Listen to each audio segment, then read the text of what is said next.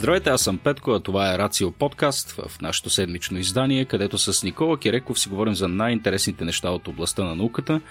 Никола беше в отпуск около една седмица. Това обяснява липсата на подкасти през последната седмица. Никола, липсваше ми. Как се чувстваш, приятеля?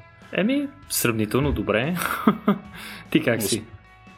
Аз също се чувствам добре. Ти си известен с това, че Нали, обикновено на свободното си време го инвестираш в това да прекараш време сред природата. Нещо интересно намерили, посетили, видяли? Да, между другото бях в а, областта около Белградчик, където практически доста рядко ми се случва да стигна, тъй като не толкова, защото разстоянието е голямо, по-скоро защото отнема ужасно много време. Още повече сега, когато единия от пътищата е в ремонт и се минава през Петрохан заедно с всички mm. тирове. Но пък успях да посетя една пещера, която беше отворена сравнително наскоро.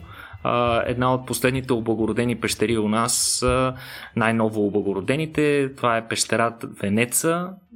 Мисля, че селото, покрай което се намираше, се казва Орешец. Mm-hmm. А, то е в непосредствена близост до Белградчик. Доста впечатляваща пещера, наистина. Много интересно направена. Всъщност, доста интересно е и осветена, между другото, което е направено по дизайн на някакъв а, а, български инженер, който се занимава с професионално осветление. А, осветлението е направено от една страна а, с а, светодиоди, които излъчват в а, дължина на вълната, която да не способства нарастването на разни а, цианобактерии и други такива алги, които по принцип са голям проблем в пещерите, които са облагородени, тъй като там има постоянно осветление. И в близост до светлиния източник се образуват едни такива зеленикави гадни образования, а, които всъщност са живот, който между другото разрушава и скалата и нарушава структурата на скалните образования, а и значително намалява скоростта на техния растеж. И затова вече в доста пещери по различни, в различни държави се предприемат мерки това да се предотврати. Един от начините е да се, който се използваше доскоро е да се включва и изключва осветлението и да е включено само когато има хора в съответната зала, а през по-голямата част от времето съответно да няма осветление. Така съществата, които живеят, използвайки енергията от лампите, светлината енергия от лампите за фотосинтеза, не могат да имат достатъчно енергия и не растат, но въпреки това, когато има голям туристопоток, дори този метод не върши работа и затова най-новия метод е да се използват светодиоди.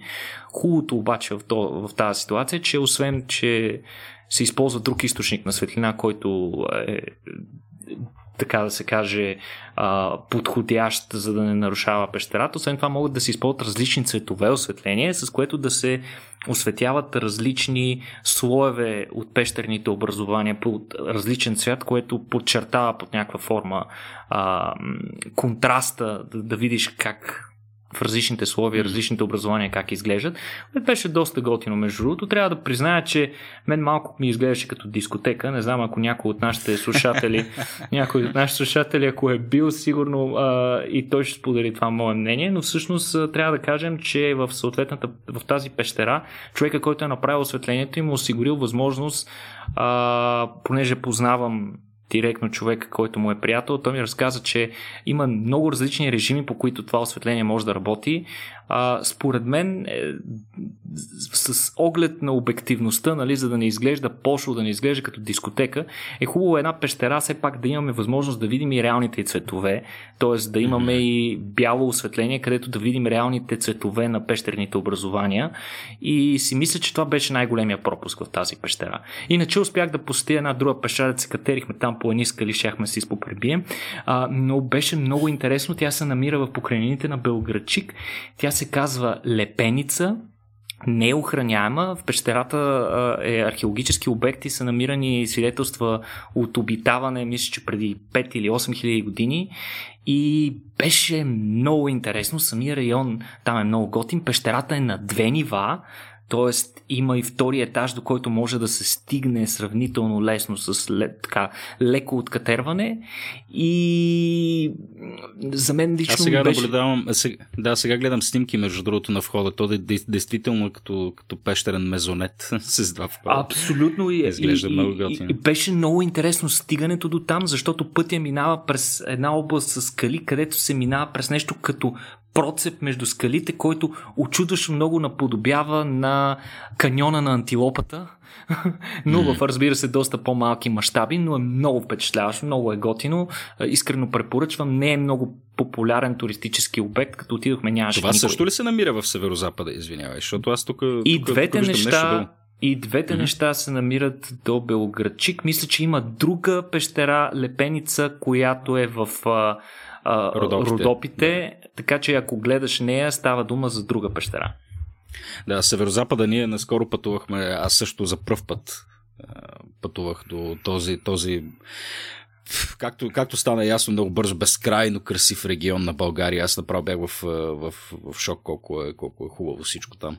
И наистина прави впечатление много странните геологични образования, които комбинацията там вече е с белграчишките скали, където а, докато съпругата ми и детето ми се забавляваха и обикаляха и скалите, аз седях вкопчен в земята, тъй като не знам, някаква безумна агорафобия изпитах и, и просто не смеех, не смеех да мръдна.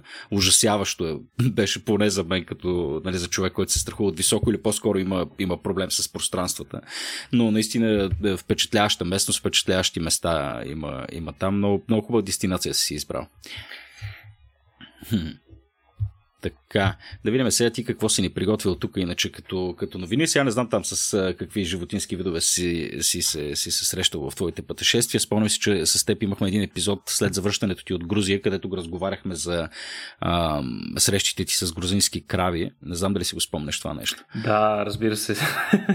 Това беше, това беше първото нещо, за което се сетих след като видях тая първата новина, която си ни подготвил, която е свързана с някакъв много, много особен начин за Искам да използвам думата мимикрия, макар че мимикрията е по-скоро природен еволюционен феномен. А тук говорим за нещо, което хората правят с домашните животни, а, с, цел, с цел да ги защитят от хищници. Искаш ли да ни разкажеш? Много, много беше готина тази новина.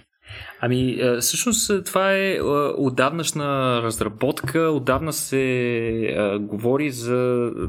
Отдавна се замислят различни методи, по които хората могат да защитават добитъка си от дивите хищници. Каква е причината, разбира се, за това нещо? Факта, че дивите хищници убиват нашия добитък. И разбира се, обикновено фермерите, собственици на добитъка, отвръщат на удара, като съответно те започват да отбиват хищници или ги отстрелват, или което е още по-лошо, понякога се използват отровни примамки или директно се отравят цели райони, което разбира се може да се, да се замислим логично, че е огромен проблем за околната среда, особено когато пък много животни се натровят, обикновено не са те единствените отровени, те привличат съответно мършоядни видове, като лешояди, хиени и чакали, които също на свой ред се отравят. И така отровата се предава в екосистемата и води до доста тежки проблеми. И сега mm-hmm. идеята на учените е да се намери начин да се намали този конфликт между хората и дивите хищници, като се намали до някаква степен импакта на дейността на тези хищници върху стадата от добитък. Между другото, Никола, ако ми позволиш, преди да, преди да продължиш с а, самата новина, понеже нали, тук говореше за това как се нарушава баланса в екосистемата заради наместа на хора, които се опитват да защитават добитъка си. А, в, мисля, че беше в последния епизод на Vox Тихили, който записахте с а, Стоян Ставро, който се отнасяше отново до правата на животните. Мисля, че за лова ставаше въпрос. Не мога да се сетя Не, за права на природата беше епизода. А, така мисля, както и да е, ще реферираме по-конкретно. Но там проведахте един много хубав разговор, в който ти направено много много хубаво изложение за това, именно как се, как се щупва този баланс, като даде пример за парка Йеллоустон, където а, нали, вълците са били изтребени а, поради ред причини, една от които е, разбира се, хората. А, и в последствие един а, един учен, всъщност разработва програма за връщането на тези вълци в Йеллоустон и съответно ти така много хубаво разгърна как, как се променя и възстановява природата, включително нали, поради факта, че елените вече не пасат толкова много а, или са в постоянно, в постоянно движение, което пък позволява на растителността да се възстанови. Това съответно се отреза и на речните корита а, по някакъв начин. Нали? Как, как реално отсъствието или присъствието на хищници в а, дадена екосистема а, по, и обославя по страшно много начини и, и, и реално нали, е решаващ фактора за това дали тази система ще е витална или, или е обречена да, да загине. А, така че просто исках да направя една препратка и към този към този разговор от серията Vox или ако някой малко повече се интересува от темата, а, страхотен, фантастичен разговор точно, точно върху, върху този проблем. Но казваш, хората се опитват да намалят конфликта между домашните животни или това как да ги опазят и на места на хищниците и как точно го правят това, Никола? А, това, което са измислили учените, може да ви се стори налудничаво, но всъщност те са решили да нарисуват или да татуират върху кравите очи гигантски а, картинки на очи върху различни части от тялото на кравата, основно върху задната част на тялото. Сега, каква е логиката на това нещо? Логиката е, че повечето хищници, а, особено тези в, Африкана, в африканския континент, са лъвове, леопарди, а, както и, разбира се, в Азия, тигри, а, те са хищници, които ловуват от засада. И по принцип, в повечето случаи, хищникът, тъй като той разполага, той е на върха на, на трофичната верига, стига на върха на хранителната пирамида и разполага с най-малко енергия. Съответно, за него е изключително и критично важно, набавяйки си а, храната, да не харчи прекалено много енергия. Най-лесният начин за това е като се ловува от засада.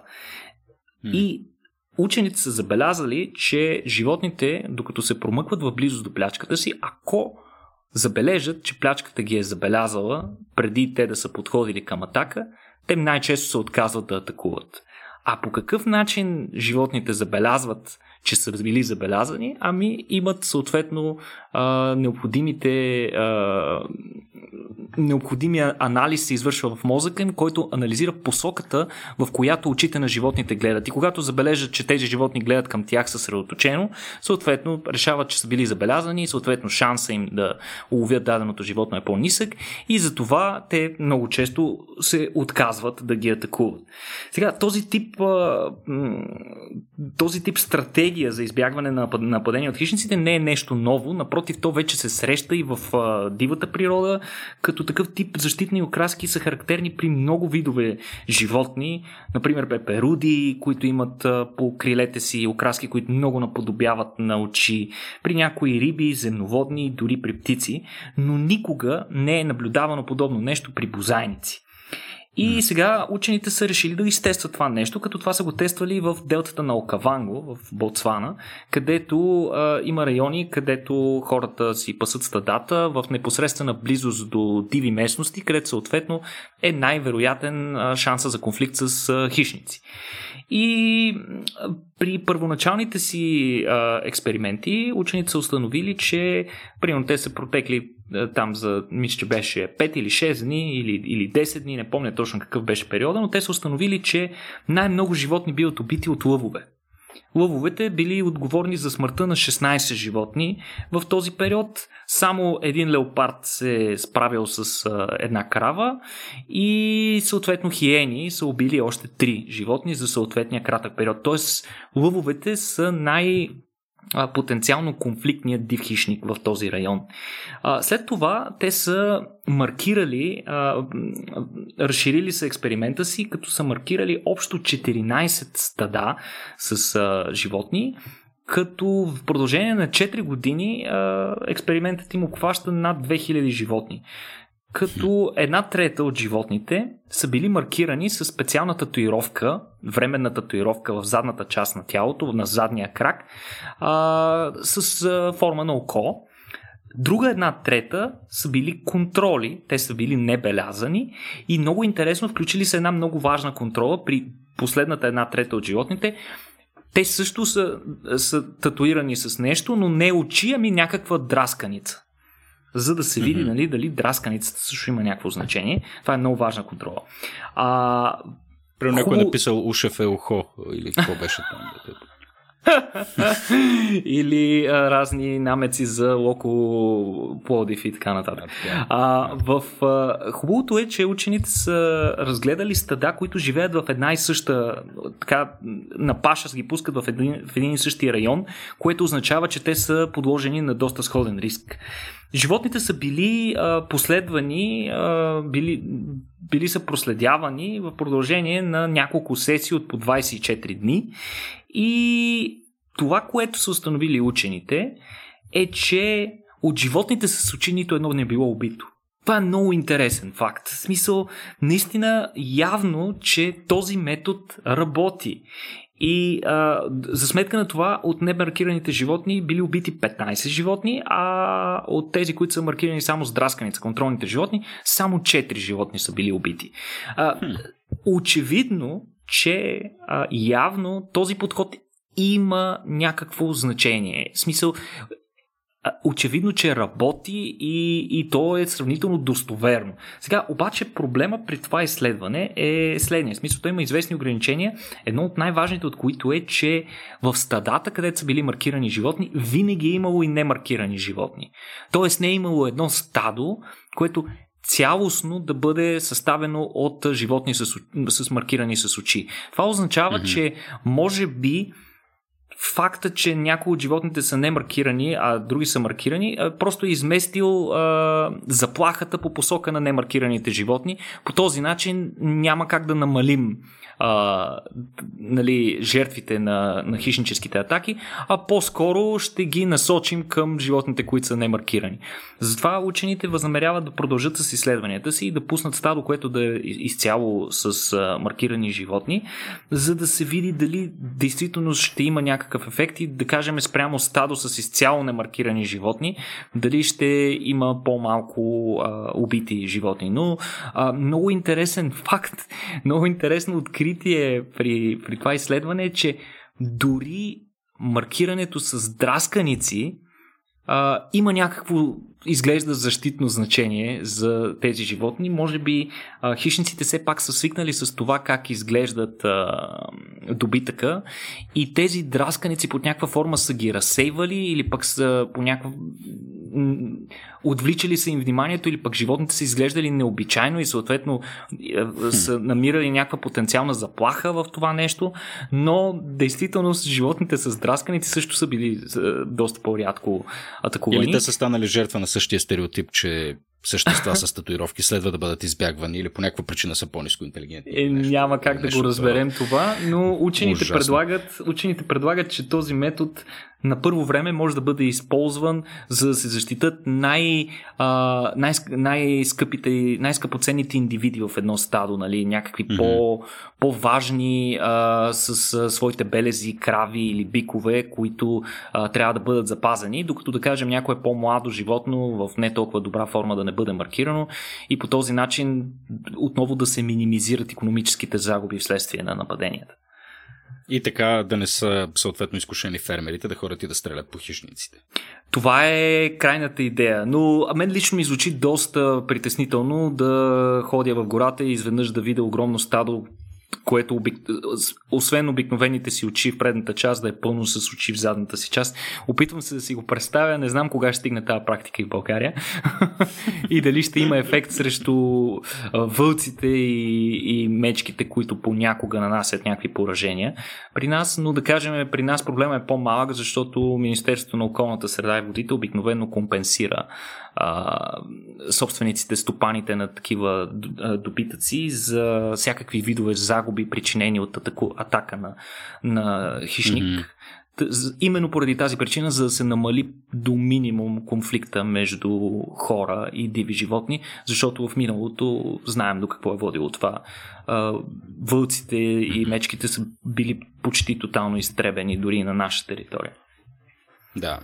Сега като си говорим за хищници, няма начин да не споменем и най-големия хищник в човешката история, или по-скоро ние се водим всеядно, омнивор, нали така? Mm-hmm. Човека, човека, спомням си преди няколко години бях, така прочетах една книга на Кристофър Макдугъл, мисля, че се казваше човека, ултрамаратонец, който говореше за едно племе а, в, а, мисля, че беше в Мексико, а, племе Бегачи, а, хм, сега не мога да го възпроизведа. А, във всеки случай книгата се отнасяше до, до това как хората са, нали, като бипедални същества, са родени да тичат, родени да се движат, родени да ходят. А, и той разглеждаше нашата, нашата човешка еволюция и, и реално там всъщност това, което ме изненада като теза и аз малко се изнах, че не я бях срещал от тогава, тъй като съм човек, който консумира доволно количество история и антропология, беше тезата, че ние всъщност сме ловували животните, изтощавайки ги. А, мисля, че даже сме говорили нееднократно по темата, дали в някое събитие или в рамките на подкаста. В смисъл такъв, че а, нали, хората са пословично издръжливи, поради факта, че са, че са бипедални, заради, основ, заради нали, особености на своя метаболизъм, дишане и всичко останало, но реално ние сме, не сме успявали толкова да да убием съществото с голи ръце или с някакъв предмет на труда, с някакво оръжие или камък, а в, в повечето случаи всъщност сме ги преследвали търпеливо и последователно, докато те самите грохнат. Тъй като една сърна може да е по-бърза от нас, но тя може да поддържа тази скорост за относително кратко време, докато ние можем а, за много-много дълго време да поддържаме едно темпо и по този начин да, да изтощим жертвата си.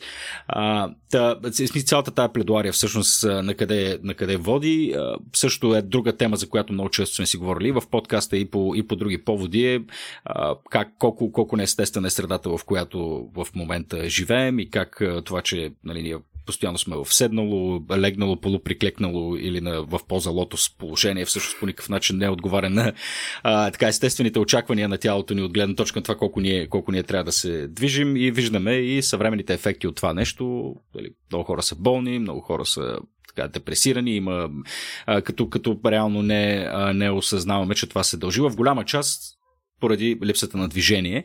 И тук всъщност е и втората новина, която се ни подготвил за именно за този, за този феномен, който се оказва, че нали, освен, че води до костни проблеми и до загуба на, на мускулна маса, а води и до други неща. До какви?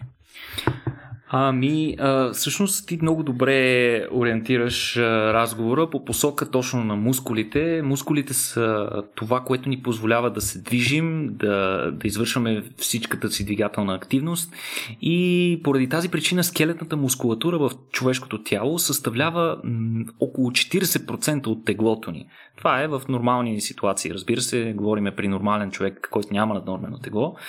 А, но много интересно, че а, мускулите ни се развиват още от, от ранна детска възраст, като активните упражнения действително насочват мускулатурата ни в каква посока трябва да се развива. Съответно, колкото повече различни видове упражнения физически правим, толкова повече мускулатурата ни се адаптира към това, като нараства в дадената посока. Например, ако се ако се катерим често по дървета, съответно мускулатурата на ръцете ни ще е много развита точно за този вид активност. А, докато това нещо протича през, много активно през а, първите две десетилетия от живота ни, с настъпването на третото си десетилетие, след още в ранните ни 30 години, това, което се наблюдава в мускулните влакна, изграждащи нашите мускули, е, че те започват да намаляват. В смисъл започва една деградация на мускулите ни тя е неизбежна част от остаряването на човешкото тяло. Да, аз го забелязах точно на 30-я си рожден ден, между другото. Забелязах, че нещата рязко започват да се променят. Всичко е така е даунхил от тук нататък. Така е, абсолютно. И, и самия ни метаболизъм, интензитетът му се променя. Като цяло, нали, режимът на работа на тялото ни започва да се променя. И това се отразява и на мускулите. Сега конкретно по отношение на мускулната тъкан, както вече споменах, нейното натоварването на мускулната тъкан е изключително важно за нейното здраве. Ние това го знаем а, всички лекари, травматолози, а, както и всякакъв друг вид лекари, отдавна знаят, че активните физически натоварвания, активните и ежедневни упражнения винаги водят до добро здраве за организма. Но малко хора знаят на какво точно се дължи това. И а, конкретно а, при различните, при, конкретно при мускулатурата, когато ние се упражняваме или когато извършваме много активна физическа дейност и особено когато тя е високо интензивна на на прага нали, на възможностите на съответните мускули, те трупат а, някакви микротравми в себе си, които са свързани с увреждане на мускулите, така реч, на, на, на клет, клетките, които изграждат мускулите, така наречените мускулни влакна. И някои от тях се увреждат, т.е. се уврежда мускулната тъкан, някои от тях дори умират. За, когато това се случи обаче, то звучи много ужасно и фатално, но всъщност не е така. По принцип, всяка тъкан, която използваме, се износва под някаква форма и трябва да може да се възстановява, да се регенерира. Регенерацията на мускулните клетки се извършва по подобен начин на регенерацията в всички видове тъкани. Имаме специални клетки, да ги наречеме мускулни стволови клетки, които са малки клетки, разположени в мускулната тъкан, които не участват в мускулното съкръщение. Когато обаче има увреден, а, увредено мускулно влакно или пък много силно натоварване на мускулите, при които те вече не могат да смогнат, единственият начин да смогнат е да развием нова мускулатура. Тогава тези малки клетки се събуждат. Те през това време просто са били в една анабиоза. Спяли са. Приемете, че те си спят и си чакат. Когато а, настъпи момента за тяхното активиране, те се събуждат, стъпват в активна метаболитна дейност, започват да се разрастват, диференцират и съответно се превръщат в функционално мускулно влакно. Някои от тези клетки, след като се събудят, се намножават, всъщност те не, не се диференцират директно, ами стават няколко клетки. Част от тях се превръщат в тези резервни мускулни влакна, а друга част остават за резерв и отново заспиват, така че да имаме допълнително такива стволови клетки, когато имаме нужда по-нататък през живота си.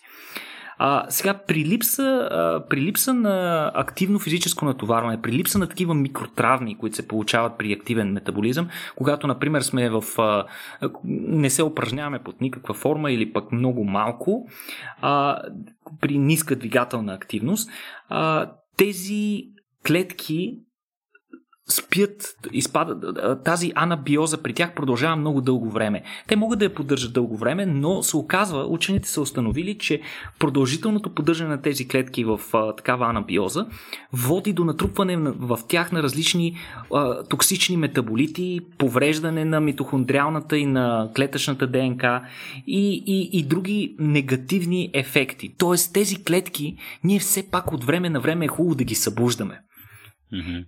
А това нещо се случва само чрез активна физическа дейност. Тогава тези клетки, които се наричат между другото сателитни клетки, а, mm-hmm. имат възможност да се събудят, да изчистят тези токсични вещества и отново да заспят и продължително време да си ги имаме в резерв. А, проблемът е, че когато това не стане, тези клетки с течение на времето губят способността си да се делят. И и да се диференцират в мускулни клетки. Тоест, ние губиме тази възможност да възстановяваме мускулните си влакна, което в дълготраен аспект може да ни ограничи много жестоко. Примерно да кажем, ако сме били продължително време в а, такова състояние, а, говориме си за десетилетия, в които не сме, а, сме били с много ниска двигателна активност, ако през този период голяма част от сателитните ни клетки са измрели, а, ние в крайна сметка дори в един момент да се, да се замислиме, бе, трябва да променя нещо в живота си, трябва да почна да се движа повече, може да се окаже, че това вече е късно и до някаква степен ние вече сме увредили мускулите си и те не са способни на това, което биха били способни, ако се тренираме често. Така че апелът на учените е, че трябва да има упражнявайте се по-често, движете се повече, не позволявайте на тялото си да бъде в покой твърде дълго време. Ние, хората, както и всички други животни, сме еволюирали за да се движим, за да търсим активно храна, за да извършваме всичките си метаболитни процеси, ние се движим и изобщо стоенето на едно място е пагубен сигнал на организма. Обикновено такъв сигнал, такива сигнали се получават, когато животното е много болно, да кажем, и поради тази причина не може да се движи. Така че, седейки пред компютъра по цял ден, ние реално пращаме сигнали на организма си, ами ние за нищо не ставаме и той започва бавно да ни убива. Като тук сега не знам доколко ти може да, да внесеш някакво уточнение по темата, но аз със сигурност не съм, не съм сигурен, че движението само по себе си е достатъчно. Е необходимо определен вид движение. Тъй като ходенето дали само по себе си е, е, е, е полезно, движението само по себе си е полезно за кръвоносната система, за тялото по принцип и за общото ни здраве. Но тук конкретно не говорим ли за за ангажирането на мускулите в, чрез някаква форма на съпротивление. В смисъл, тук не говорим само за а, да направим някаква разходка или да потичаме, или да такова, но, а конкретно да излагаме мускулите на, на, на напрежение от тежест и от съпротивление. Дали със собственото ни тяло или, или активно просто повдигайки някакви неща. А, тъй като самия механизъм, който ти описа за възстановяването на мускулите, предполага използването на някаква форма на съпротивление, така ли? Ами, аз не съм толкова голям специалист по тази тема. Трябва да кажем, че тук има много теории, най-различни теории по темата. Какъв тип упражнения са всъщност най-благодатни за хората? Нали, една от последните теории е, че така наречените high intensity упражнения, упражнения mm-hmm. с много висок интензитет на прага на възможностите на мускулите са, може би, най-подходящи и най-добри за човешкото тяло. Сега това е много спорно. време, да. Много спорно, да. Те са за кратко време, тъй като тялото ни не може да издържи на толкова интензивни упражнения непрекъснато. Аз съм абсолютно силно скептичен в това отношение. Според мен, по-скоро а, натоварванията трябва да са разнообразни. Това е най-важното mm-hmm. нещо. И, и, и особено когато ние тренираме, например, нещо много важно за хората, които ходят и тренират в фитнес и трябва да. нещо, което обикновено не се говори за него и не се казва, а, тъй като в повече случаи, когато става дума за фитнес и за натоварване, малко случаи хората, които говорят с истински физиолози, хора, които разбират от биология биология, но всъщност това, което се случва с телата ни, когато ходим на фитнес и дигаме штанги, е, че мускулите ни се развиват, за да могат да, да ходят на фитнес и да вдигат штанги. За нищо повече. В смисъл, ако искаш Те реално да развиеш, се адаптират към, към очаквания към типа, натиск, който им предстои. Към типа да. натоварване, на който са подложени. Ако ние искаме да развиваме тялото си в посока, да кажем, издръжливост, за тичане, за, за, за ходене, за копаене в нива и така нататък, ние трябва да го излагаме точно на този тип натоварване. Сега фитнесите конкретно като като култура, като, а, като явление, причината за тяхното възникване е точно факта, че в града градския начин на живот е свързан а, като цяло с а, намалена физическа активност. И всъщност фитнесите това, което трябва да правят е да компенсират тази липса на активност. Но, но не съм аз лично не съм напълно убеден, че а, нехарактерните типове натоварване, които ние в ежедневието си ги нямаме никога, свързани с mm-hmm. дигане на штанги, е, айде да кажем, а, повечето упражнения с собствено тегло са доста по-смислени, защото са свързани mm-hmm. с неща, които правим в къщи.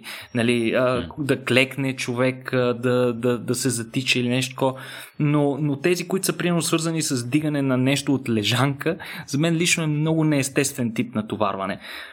Но, но това е лично ами... мое мнение, разбира се, и всякакъв тип упражнение, всякакъв тип натоварване е по-добър от липсата на такова. В смисъл, това е Точно вече абсолютен факт.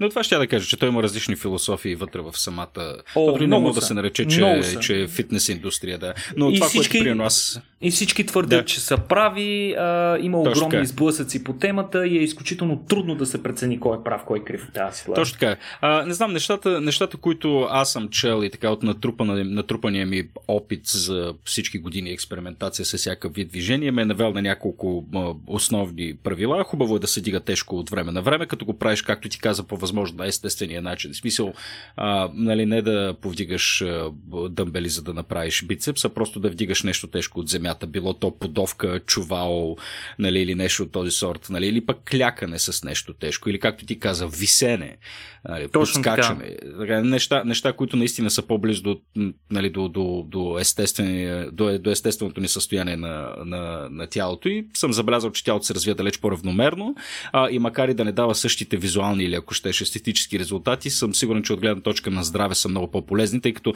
а, не знам, а, аз затова обърнах внимание на движението по принцип, тъй като ходенето, а, окей, нали, хората си казват, не ще походя половин час и това е достатъчно, но нали, според мен е абсолютно е крайно недостатъчно. Човек трябва да клекне поне 10 пъти също в рамките на деня, за да, а, за да има някакъв ефект. Така че тук ти си прав, тук разнообразието е много важно.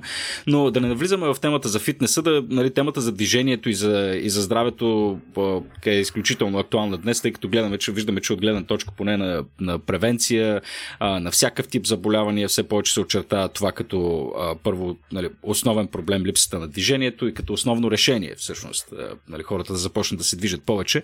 А, Връзката между движението и състоянието на телата ни е ясно, но също така има и много така, теории и сега вече нали, това, че ги наричаме теории в никакъв случай не означава, че те са в сферата на спекулата. Има много обективни доказателства за връзката между а, психическото ни здраве и за това как а, и за това дали ние сме, се движим и сме физически активни и до това се свежда и другата ти новина, където също са направили едно подобно изследване, където установяват такава връзка. За какво става въпрос? Ами всъщност връзката между активните физически упражнения и нашето а, ментално, когнитивно състояние е отдавна установена, че има позитивна корелация. Колкото по-добре тренираме телата си и мускулатурата си, толкова по-добре и по-бързо работи нашия ум. И това, не, това едва ли е случайно. Има серия а, от причини за това. А, тук ще изброя само някои от тях, за които се сещам на Прима Виста.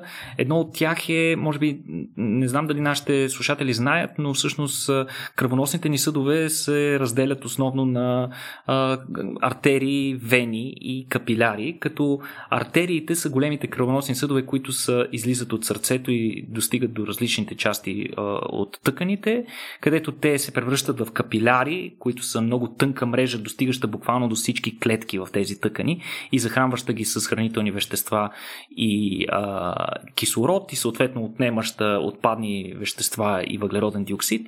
След това тази мрежа отново като една река се а, влива в едни по-големи събирателни съдове, които се наричат вени и тези вени отвеждат обратно кръвта в сърцето. Сега, важно е да се отбележи, че кръвното налягане в артериите и в вените е много различно, тъй като а, артериите а, имат дебела а, обвивка, която mm-hmm. е съставена от мускулен, много дебел мускулен слой.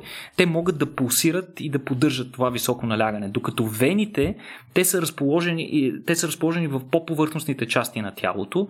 Те нямат такава дебела а, мускулна обвивка и почти не могат да пулсират, почти не могат да променят своя лумен. Е, налягането в вените е много по-низко. И основният двигател по който, а, на който се дължи оттичането на вените, е нашата мускулна активност. Всъщност, движението на, при движението на мускулите си, ние свиваме тези кръвоносни съдове. Те имат специални клапи, разположени на равни разстояния, на, на определени разстояния, които пречат на кръвта да се движи в противоположна посока. Затова тя има само една посока, по която се движи. И когато си движим а, мускулите, съкръщаването на мускулатурата ни а, води до правилното оттичане на кръвта. Съответно, тъй като кръвта е свързана с всички органи, включително и с мозъка ни, можем да предположим, че активните физически упражнения са доста, доста важни. А, mm-hmm. друго, друго важно нещо е, че при мускулна активност пък а, мускулите а, са а, метаболитно активни, съставени от метаболитно активни клетки, които по време на своята дейност отделят различни молекули, различни вещества, а, основно разни а, хемокини, а, имат специални молекули, които пък се отделят само от а, мускулни клетки, които водят до различни видове сигнализация в далечни части от тялото, които са далечни от а, мускулатурата. Точно на някои от тези молекули се отдават положителните функции на а, мускулното натоварване върху ума. Също така а, а, мускулите имат активна комуникация и с а, а, мозъка и сърцето ни, за да регулират и неговата дейност. Т.е. когато имаме активна мозъчна дейност, сърцето трябва да започне да бие по-бързо, съответно а, белия ни дроб трябва да се разшири, да работи по-интензивно, за да можем ние да доставяме необходимото количество кислород, за да работят тези мускули правилно. Сега това са само да, някои е свързано, да. Това са само някои от причините и, и много интересно, учените също изследват тези ефекти, а, като конкретно тестват а, тези ефекти върху животни, върху моделни лабораторни животни. А, експериментът, за който ще ви говоря, е вдъхновен от един друг експеримент, който е правен преди а, много години, преди, а, вече може би повече от 10, предизвика голям фурор, когато излезе тази информация. И тази информация е, че кръв от млади мишки, когато бъде прехвърлена в стари животни, всъщност води до значително подобряване на тяхната когнитивна функция един вид подмладяване на старите животни вследствие на влив, вливането на млада кръв при тях. Същата група, която е провела тези експерименти, сега са направили подобни експерименти с а, активно а, животни подложени на активна мускулна дейност, прямо такива, които са в, а, с ниска метаболитна активност, като в клетки в клетките на, на, на животните, на мишки, доколкото знам, а, са поставили а, колело, а, такав карусел, а, с който мишките влизат и могат да се упражняват. И са поставили такъв карусел за 6 седмици при съответно на средни на възраст животни или при възрастни животни, след което от трениращите животни те са взели кръв, която са я прехвърлили в нетрениращи възрастни животни. Хм. Като на няколко пъти в продължение на 3 седмици те са прехвърляли такава млада кръв при животните и при тестове с памет, за памет, с използване на различни лабиринти, съответно възрастните животни са се представили толкова добре, колкото и те, възрастните не трениращи, колкото тези, които са тренирали. И хм. После те са изследвали мозъците на тези животни и са установили, че има а, два пъти повече неврони в хипокампа на тези животни. Хипокампа е основна структура в мозъка, която отговаря за консолидацията, за преразпределянето на паметта и за правилното функциониране на мозъка, доколкото а, става дума за изграждане на памет и възстановяване на тази памет, когато ние имаме нужда от нея. Така че а, освен нали, подобряването на паметта на животните, е, се подобрява и, и, и тяхната когнитивна, когнитивна способност. Сега, те са м- а, направили и същите опити с контролни животни, които просто не са тренирани а, и няма, няма подобен ефект при тях. Така че, очевидно ефектът е свързан с а, въпросните физиологични реакции. И сега. А, те... А това е много странно, Никола. Извинявай, ако, ако ми позволиш само да те прекъсна, mm-hmm. докато го разказваше цялото това нещо, и аз си при, припомних си за тая практика, която разни така, по-диаболични милиардери, поне allegedly се, нали, са се впуснали в нея и това е ам, така пренасене, не пренасенето, боже, коя е, каква е, каква е думата, която търся? Преливането на млада кръв, периодичното преливане на млада кръв в собствените им тела, от гледна точка на това те да, те да придобият някакви, някакви там дали, здравни ползи от цялото нещо. И доколкото знам в научната общност, това е нещо, което се счита за, за псевдонаука. Нали, за еквивалента там на, на змийско масло и така нататък. А сега се наблюдава, че всъщност при, при нали, е, е, една такава трансплантация на кръв от един тип животно към друго, всъщност се наблюдават ефекти? Да, да, и между другото, след а, публикуването на първите резултати, за които ви говорих от преди 10 години, това веднага доведе до възникване на различни стартъпи и такива млади компании, чиято цел беше точно такава, да се облагодетелстват възрастни mm-hmm. хора, а, обикновено благосъстоятелни възрастни хора, а, като се събира кръв от млади индивиди им се прелива. А, тук а, трябва да признаем, че много малко от механизмите за това са ни напълно ясни в момента, така че на този етап не препоръчвам на никой да си прелива кръв и да си гледа деца и така нататък, за да си, за да си има кръвта им. Колкото и абсурдно да звучи. Не се знае точно на какво се дължи, но този тип изследвания при, при животни може да, да хвърлят повече светлина на това. А, не, аз лично не бих казал, че това нещо е добра практика, но пък има серия от изследвания, че подобни неща помагат не само за менталното състояние на хора, ами включително и за лечение на различни хронични заболявания. Така че потенциал в това нещо има, но е доста по-смислено ние да намерим кои са точно молекулите, в състава на, на кръвта, които обославят тези ефекти и съответно да, разло, да разработим доста по-насочени а, медикаменти, вместо да взимаме кръвта на животните, да си имаме mm-hmm. някакво хапче, което да се взима. И всъщност въпросните ефекти на, сред, при тия животни учените точно това им е била целта на изследване да разберат на какво се дължи вътре в кръвта. И те са установили, че в а, животните, които а, тренират повече, се наблюдава по-високо съдържание на един специфичен ензим, който се нарича а, гликофосфатидилинозитол, специфична фосфолипаза. Нали, малко... Чудих се дали ще нали, успеш да го произнесеш. Последния да затвори вратата. Въпросният ензим доста активно се синтезира в черния дроб, а, но те са инжектирали ген съдържащ информация за синтеза на този а, ензим в опашката на мишката и са установили, че има подобен ефект при животни, които не тренират, като им инжектират ген, който се експресира силно в клетките им, те имат подобен ефект, все едно са правили упражнения. Е, тук вече става интересно, нали? Явно има, има нещо тук в, в, в конкретно този ензим. А, Последствие те са тествали дали това нещо го има и при хора и са установили, че наистина нивото на този ензим е по-високо при трениращи възрастни хора спрямо нетрениращи такива. Не знаем на какво се дължи този ефект, тъй като въпросният ензим не минава кръвно-мозъчната бариера, така че най-вероятно ефектът му не е директен. Това, което той прави, е, че разгражда една повърхностна молекула в мембраните на, на, на клетките, която се нарича гликозил фосфатидилинозидол. И по този начин освобождава от мембраните вещества, които вече плуват в кръвната плазма и а, могат, най-вероятно, те могат да минат кръвномозъчната бариера и да предизвикат този а, ефект върху мозъка на животните и подобряването на тяхната памет, както вероятно и на човек.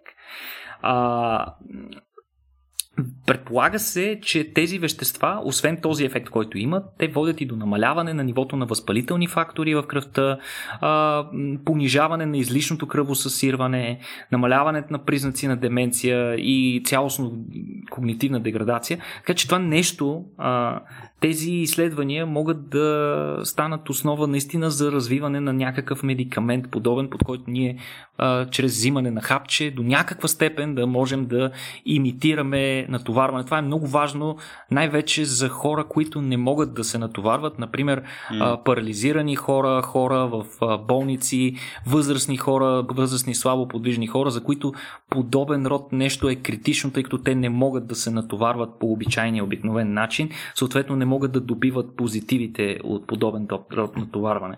А, не се това, знае... Това, това, беше, това беше важно пояснение, тъй като често пъти, като сме си спекулирали с разни хора, за това се измисля хапче за движение, нали, защото трябва да ходя да фитнес, нали, и сега да хора се движи и нещо такова, не може да просто е на хапче да глътна.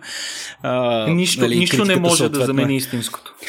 Точно така, да, да, да. И критиката винаги е арбе. Толкова по-ли първо може да се раздвижиш, нали, че сега очакваш нали, с хапче да ти разработят хората. То всъщност проблема е се корени другаде в една немалка пропорция от населението, които всъщност не могат нали, да, да, да се упражняват поради ред причини. Така че това беше важна забележка. Точно така. Какво става? Дълбоко поемане на въздух, Никола. Преди а... да преминеш към следващата тема.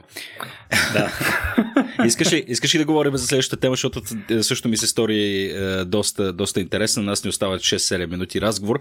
Така че нека да поговорим малко за сперматозоидите. Имаме някакво ново откритие там. Аз се си мислех, че има някои области, за които Бога ми вече няма какво повече да знаем, но е, ето на дори нещо, което се отнася до а, дори, дори, дори, дори нещо, което подлежи на някаква форма на елементарно наблюдение, всъщност се оказа, че а, не, нещата, които сме знаели за движението на сперматозоидите, също, се, различ, също е, се различава от това, което откриваме наскоро, така че за какво става въпрос, разкажи ни и тук. Да, тук си говорихме за движение на макрониво, говорихме си за нашите движения, движенията на мускулите и така нататък. Сега си говорим за движение на микрониво, на ниво отделни клетчици и ще си говорим за едни микродвигатели и това са двигателите, които осигуряват движението на сперматозоидите ни. Всъщност, както ти добре посочи, сперматозоидите са били изследвани от, още от дълбока древност. А тук ще хвърля една много интересна спекулация. И те са били разгледани за първ път от самия Льовенхук, Антони Ван Льовенхук, който за първ път ги наблюдава, наблюдава препарат от сперматозоиди при повече от 300 години и описва характерните змиевидни движения, които извършват сперматозоидите и които им осигуряват тягата, за да се движат напред. Сега тук остава загадка за мен как, как точно, а, правейки най-близкия до модерния микроскоп, човек е решил точно сперматозоиди да гледа, но това ще го оставя на въображението на Петко да се замисли дали това е било първото нещо, което му е хрумнало или може би второто. Първото, пър, първото не, но със сигурност е в топ 3, гарантирам. В, в топ нищо 3, по, нищо по-естествено от това няма.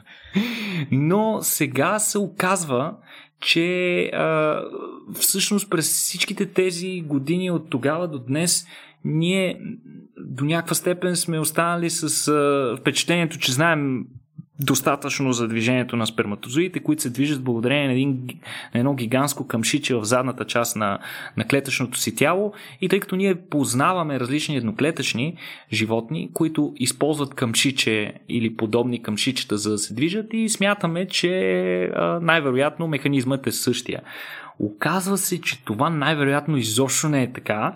А, мексикански учени са използвали най-модерните технологии, за да разгледат в повече детайли начина на придвижване на сперматозоиди. Те са използвали моделен, модерен 3D, модерна 3D микроскопия в комбинация с високоскоростна камера и, и математическо моделиране, като дори са разработили специална технология с използване на пиезокристали за много по-финно придвижване на оптичното поле, тъй като това е един от големите проблеми, докато гледаш сперматозоиди на, под микроскоп, е, че те се движат и те се движат много бързо и ужасно бързо успяват да избягат от полето, което в момента наблюдаваш. А да ги движиш ръчно не винаги върши работа, затова учените са използвали а, нова технология, която те са си разработили сами, за да могат, която да им позволи да наблюдават в реално време движението на сперматозоидите, така че тези пиезокристали са били настроени да движат микроскопа със същата скорост, с която и самия сперматозоид се движи, така се създава впечатлението, че няма движение, а едновременно с това може да се наблюдават финни детайли в начина по който сперматозоида се движи. И какво са установили те? Оказва се, че къмшичето на сперматозоида бие само в една посока – не извършва такива характерни симетрични змиевидни движения, които ние сме си представили, които виждаме по различни научно-популярни клипчета по темата. Това изобщо не е така. Всъщност те бият само в една посока. И това създава прецедент. Ако те бият само в една посока, то тогава ако бъде оставен сперматозоида просто е така, то той би започнал да се движи в кръг и сперматозидите, е, учените са установили, че сперматозидите имат много хитро решение на това нещо. Това, което се случва е, че сперматозоидите се движат около уста си, въртят се около уста си по, по дължина, като по този начин биенето в една посока се компенсира, тъй като тази посока непрекъснато се измества и по този начин сперматозида продължава все пак да се движи напред. Това е неизвестна до, този момент характеристика на сперматозоидите, затова е помогнала високоскоростната камера, която е била използвана, тъй като тези процесивни движения, които извършва сперматозида, това въртене около уста е толкова бързо, че ако го гледаме на нормална скорост, на нас наистина това, което ние виждаме е нещо подобно на змиевидно движение. Но всъщност на забавен кадър се вижда, че сперматозида се върти непрекъснато така около уста си, което е изключително интересно. Тоест на старите 2D е, микроскопи това, което ние сме виждали е една оптическа измама за змиевидно mm-hmm. движение. Всъщност изобщо не е било така. А, трябва да подчертаем, че това изследване е много важно, за да разберем ние повече за това как точно работят а, как точно а, работят а, а, механизмите на двигателя на сперматозиите, на двигателя на тяхното предвижване, за да можем да решаваме различни проблеми, репродуктивни проблеми, свързани с а, дейността на сперматозоидите. Трябва да знаем, че може би повече от половината от случаите на, на а, репродуктивни проблеми при хората се дължат на мъжки фактор, т.е. на мъжа и най-често на някакъв тип нефункционалност на сперматозоидите, дали тя ще е свързана с а, нехарактерни сперматозоиди, накъсване на генетичния материал, който носят, дефект на предна част на сперматозоиди, така наречената акрозома, или пък а, погрешна или дефектна подвижност. В моменташните методи за оценяване на подвижността на сперматозоид може да се окаже, че не са толкова обективни. Така че това е изключително голямо откритие а, за нещо, което ние си мислихме, че знаем всичко. Браво на мексиканските учени. Страхотно. Никола, още една поредица от интересни, от интересни новини. А, виждам, че си ни подготвил един много хубав беклог. Явно, явно си се не си си почивал съвсем. Или поне почивката ти отново, отново се е изразявала в това да седиш и да ровиш в научните издания а, интересни неща за нас. Интересни неща, които остават да споделим в следващия епизод, тъй като днес вече понапреднахме малко с времето. Никола, има ли нещо, което искаш да кажеш а, на изпроводяк или да се изпращаме? А, ами, единственото нещо, което искам да кажа на нашите слушатели е да не се впечатляват чак толкова много от новините за откриване на руска вакцина и въвеждането на руска вакцина срещу COVID-19, които преобладават в пейзажа, медийния пейзаж. Напоследък има а, огромни конфликти по темата. А, трябва да кажем, че а, това, което се случва в Русия не е най-научният метод, не, не отговаря на критериите, по които по принцип се разработват медикаменти. Знам, че повечето хора смятат, че в моменташната ситуация с коронавируса налага да се действа форс-мажорно, да се действа бързо и понякога под риск, но трябва да проумеем хора, че тук става дума за нещо глобално, което вече засегна цялата планета. Всички държави по света, май, доколкото ми е известно, имат регистрирани случаи на коронавирус. Така че каквито и да мерки и, и, и вакцини, които ще използваме, трябва задължително да им бъде гарантирана тяхната безопасност. Това не става с такива прибързани тестове, каквито са направени в Русия. Между другото, а, само да кажа няколко неща, като, които са проблемни на, техни, на това изследване. Е, от една страна те са пропуснали изцяло най-важната фаза на едно клинично проучване, фаза 3, в която то се тества на огромно количество хора. Причината тази фаза да е необходима преди въвеждането на медикамента, въпреки че той вече преди това е показал добра ефективност, е факта, че тогава може да се тестват повече различни етнически групи и когато имаш по-голяма извадка, ако имаш някакъв рядък страничен ефект, то той това е момента, в който ти ще го хванеш. Ако го тестваш на няколко стотин човека, ще ти е трудно да го хванеш, но ако го тестваш на няколко хиляди, а, страничен ефект, който е вероятно с едно на хиляда, съответно ще можеш да го хванеш и ще имаш малко по-ясна представа какво да очакваш в реалния свят. Та, а, нека не прибързваме, не, да не забравяме, освен това, че въпросната вакцина е тествана а, предимно на военнослужащи, а, в клиничните изпитвания. Как бе и дъщерята на Путин? И дъщерята на Путин е част от изследването. Ох, ох, да, да, да, да. Спекулациите там са невероятни. Видяхме много готини а, мемета, между другото, на Путин, който язди мечка и на гърба си е метнал една гигантска спринцовка. Това е, може би, най-впечатляващото нещо, което се споделя през последните дни. А, не а. работят нещата хора, по този начин хора. Наистина трябва да, трябва да имаме повече търпение и да изчакаме. Това, което се случва в Русия, не е най-разумно разумното нещо. Времето ще покаже доколко ще бъде разумно, тъй, тъй като очевидно, че то ще се приложи в Русия, но аз съм силно скептичен. Хм. Благодаря ти, Никола. Извинявайте, и... тук нещо. А, не, не, смисъл, детето ми, детето ми отново започна да пищи и инстинкта в баш, бащиния ми инстинкт беше първо сърцето да подскочи, кръвта ми да се напои съответно с адреналин а, и да реагирам по някакъв начин, но установих, че не съм сам в къщата и някой друг ще се погрежи за този проблем, така че... Веднага си отдъхна. да, веднага, веднага, веднага си отдъхнах, а, така че мога да, мога да продължа с клозинга. Ако това, което сте чули днес ви е харесало, може да ни подкрепите на patreon.com наклона на черта RACIO.BG. Никола Кереков, още веднъж ти благодаря. Дами и господа, ще се чуем следващия път. Чао!